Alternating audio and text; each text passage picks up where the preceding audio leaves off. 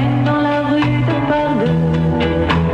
Tous les garçons et les filles de mon âge savent bien ce que c'est qu'être heureux. Et Françoise Hardy, quand elle était jeune, mais là, elle est âgée et très, très malade en fin de vie. Oui, absolument. Françoise Hardy, qui a 77 ans, qui a accordé une entrevue à la radio RTL, qui est une radio en France. Je vous rappelle que depuis 2004, elle a le cancer du larynx. Elle a déjà perdu, passé très près, en fait, de perdre la vie en 2015. Depuis quelques années, elle ne chante plus du tout. Et elle a accordé une entrevue où elle demande l'euthanasie. Donc, ce n'est pas rien, sa mère qui a eu recours à l'euthanasie. Donc, tout d'abord, elle raconte un peu à quel point sa vie présentement, au niveau de la santé, c'est extrêmement difficile, extrêmement douloureux. Je vous fais entendre ça. Moi, déjà, j'ai du mal à vous parler. Quand on n'a plus de salive, qu'on est sourd d'une oreille, ça, c'est à cause des rayons. Hein. Moi, les rayons, ils m'ont traversé 45 fois la tête. Hein. Faut pas l'oublier. Ils ont brûlé mes glandes salivaires. Je suis complètement asséchée de partout. C'est pour ça que je souffre autant de vous parler aussi longtemps. Je pense que j'ai fait mon temps. On a comme un petit filon en soi. Et moi, je pense que mon petit filon, il est épuisé. Donc, j'ai écrit tout ce que je pouvais écrire. Voilà. C'est particulier quand même entendre une artiste comme ça. Il y a plusieurs chansons là, qui sont devenues des grands succès. Puis là, dire ça me prend 6 heures m'alimenter. J'ai écrit ce que j'avais à écrire. Mais donc là, le cancer, elle a plus un cancer qui progresse présentement. Là. C'est la souffrance due au cancer. C'est la souffrance. Oh, ça, j'avais pas. Je pensais qu'elle était encore. Mais en 2019, son fils Thomas Dutronc est sorti dans les médias disant qu'elle était en rémission, que tout allait bien. Et là, depuis ce temps-là, c'est vraiment une pente très glissante, très abrupte. Et ça ne fait qu'empirer. Donc, elle demande, et présentement, en France, ce n'est pas acceptable. En fait, on parle d'euthanasie active. Ça, on peut pas. Euthanasie passive. Donc, un médecin peut dire, Mario, j'arrête de donner tes médicaments. Oui, éventuellement, ça va occasionner la mort, mais je peux pas officiellement décider de t'aider à t'enlever la vie. C'est permis dans presque tous les pays voisins. Par exemple, la Suisse, la Belgique, si je ne m'abuse, les Pays-Bas, au Nord. Exactement. Mais en France, non. Et elle demande même au gouvernement d'intervenir dans cette loi-là. Donc, on l'écoute. À partir d'un certain moment où il y a beaucoup trop de souffrances et où il n'y a aucun espoir, il faut abréger les souffrances. C'est la moindre des choses. C'est humain. Ma mère, elle a eu la maladie de Charcot qui est absolument insupportable. Et ma mère a pu, avec ma complicité, se faire euthanasier. De savoir que son médecin pourrait l'aider et faire en sorte qu'elle soit euthanasiée quand elle ne voudrait plus continuer à vivre cette horrible maladie, ça a été un confort extraordinaire. Il faut que la France en fasse autant, enfin. Il faut faire cette loi.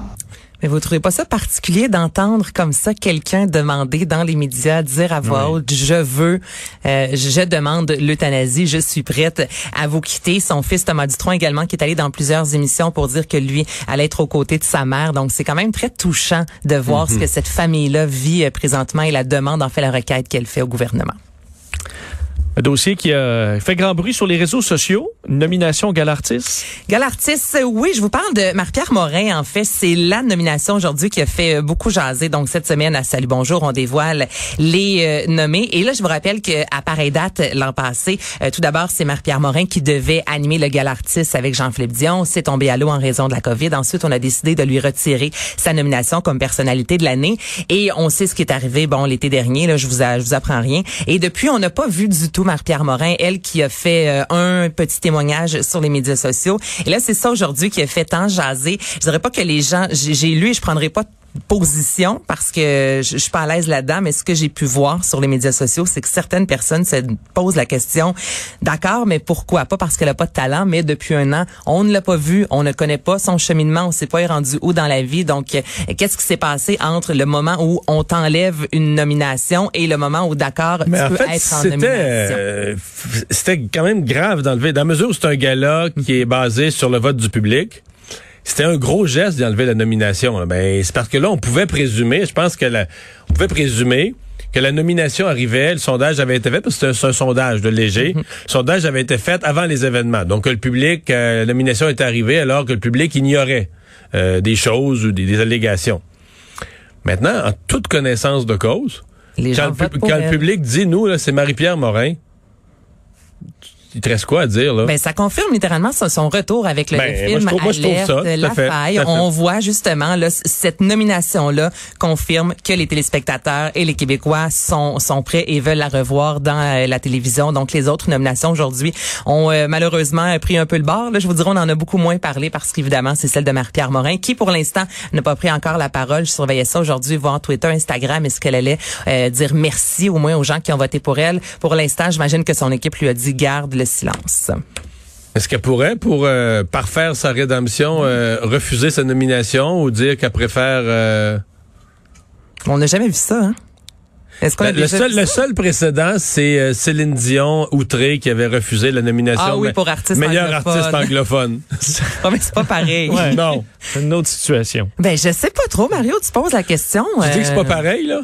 T'es plus jeune, tu le regardais-tu en direct, le gars-là? Moi, je le regardais en direct, là.